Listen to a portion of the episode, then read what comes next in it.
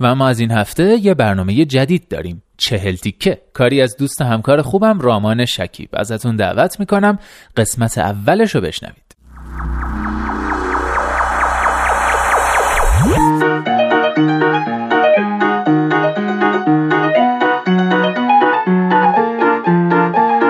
چه؟ ه لام. ت یه کاف ه چلتیکه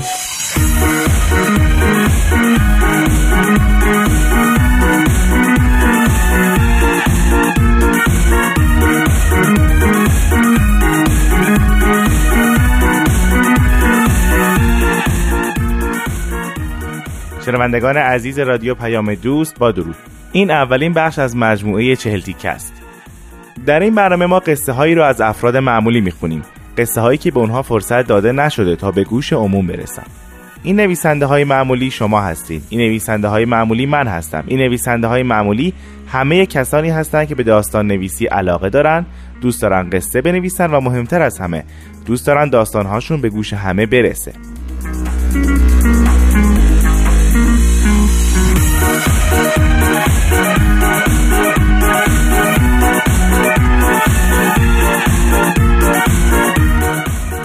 ما تلاش کردیم تا در فصل اول برنامه چهل تیکه تعدادی از این داستانها رو فراهم کنیم و برای شما اجرا کنیم. اگر شما هم از جمله کسانی هستید که قلم خوبی دارید به داستان نوشتن علاقه دارید و دوست دارید قصه هاتون رو به گوش مخاطبان بیشتری برسونید حتما اونها رو برای ما بفرستید. داستانهای شما بعد از بررسی انتخاب میشن و در برنامه چهل تیکه اجرا میشن.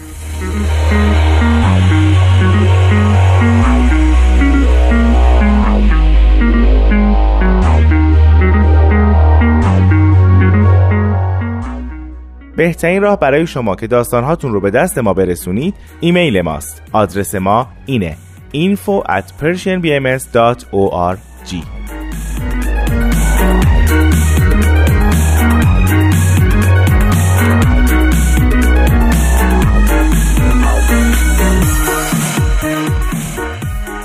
اولین داستانی که در برنامه چلتیکه با هم میشنویم قصه است با نام آن سوی ظاهر اثر خانم محسا با هم بشنویم.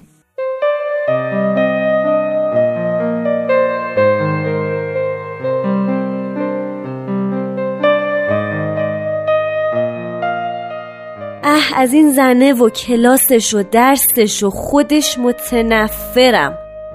آره منم.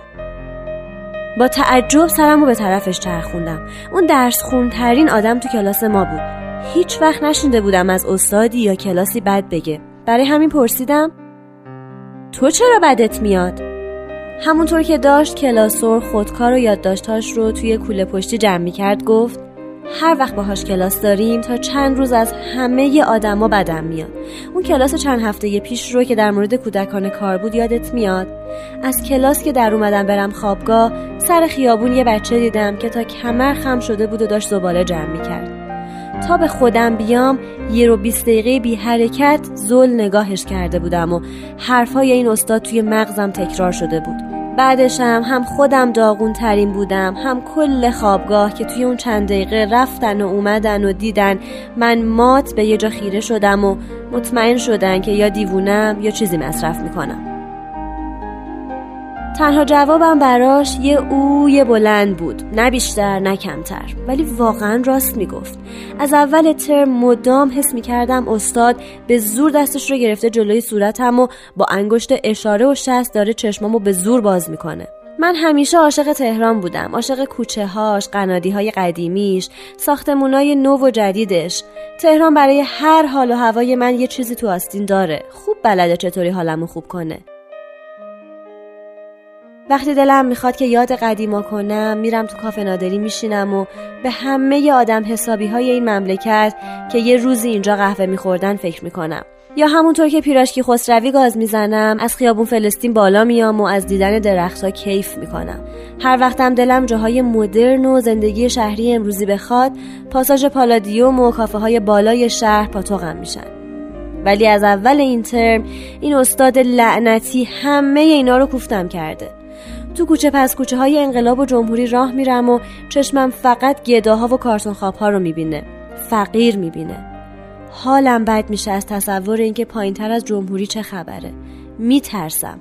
جرأت نمی‌کنم حتی با ماشین برم. تا حالا چند بار نیت کردم.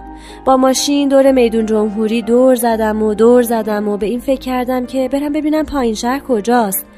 و جرأت نمی کنم و این جرأت نکردن باعث میشه از خودم بدم بیاد. دیگه حتی گوشه اتوبان ها هم چشمم محل قرار گرفتن روسبی ها و جای کارتون خوابا رو می‌بینه. دیگه نمی‌تونم سر چهارراه ها وقتی بچه ها برای فروختن چیزی سمت ماشینم میان قور بزنم که چه گیری دادی بچه چقدر سمجی و شیشه رو بالا بدم. حالا دوست دارم باهاشون حرف بزنم و نمی‌دونم چی بگم و از این دست پاچگی بدم میاد.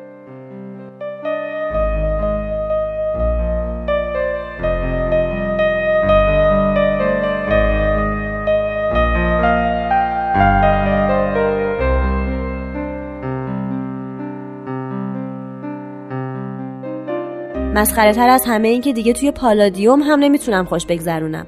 هر چی بخرم یا هر چی بخورم به خودم میگم یعنی حالا چند نفر توی تهران گرسنه هستن؟ پول این لباس درآمد ماهانه چند نفر از مردم این شهره؟ ازش بدم میاد که داره یه تهران دیگر رو نشونم میده. تهران فقیرها، معتادها، روسبیها و بچه های کار. خودش میگه اگه می‌خوایم دنیای جدید و بهتری بسازیم باید درد رو بشناسیم. باید با سر شیرجه بریم تو بدبختی های عالم و اونها رو بفهمیم و بعد براشون نسخه بپیچیم. هی میگه دنیا دو متر اونورتر از پشت دیوارهای کافه های شیکی که پاتوق شما شروع میشه. برید و ازش سر در بیارید و من نمیرم. نمی‌خوام. مطمئن نیستم قلبم طاقتش رو داشته باشه که این همه خشونت و قصه و بدبختی رو ببینه و نشکنه. خودش هم به بچه های کار درس میده و هم برای تغییر قوانین مربوط به ازدواج کودکان تلاش می‌کنه. ولی من نمی‌تونم. گاهی که سر کلاس قصه زندگی بچه هایی رو که دیده تعریف می‌کنه دلم می‌خواد همونجا سرم رو بذارم روی میز و بمیرم. هفته چندم ترم بود که قصه پروانه دختر هفت ساله‌ای که به زور شوهرش داده بودن و گفت و من تا چند روز با کابوس جیغ و فریاد بچه زیر دست و پای مردی که بهش میگن شوهر و در واقع متجاوز حساب میاد از خواب میپریدم. ولی از همه اینا بیشتر ازش بدم میاد که انقدر خوشبین و خوشحاله. فکر می‌کنه واقعا یه روزی همه این بدبختی ها تموم میشن. لعنت به خودش و امیدواریاش.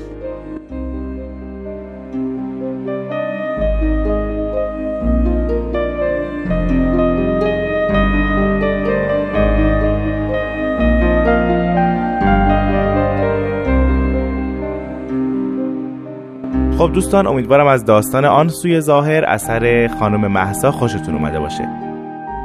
خیلی ممنونم از همکار عزیزم نیوشا راد که این داستان رو برای ما خوند. هفته آینده با یک داستان جدیدتر با شما خواهم بود. من رامان شکیب هستم و این اولین برنامه چهل تیکه بود. خدا نگهدار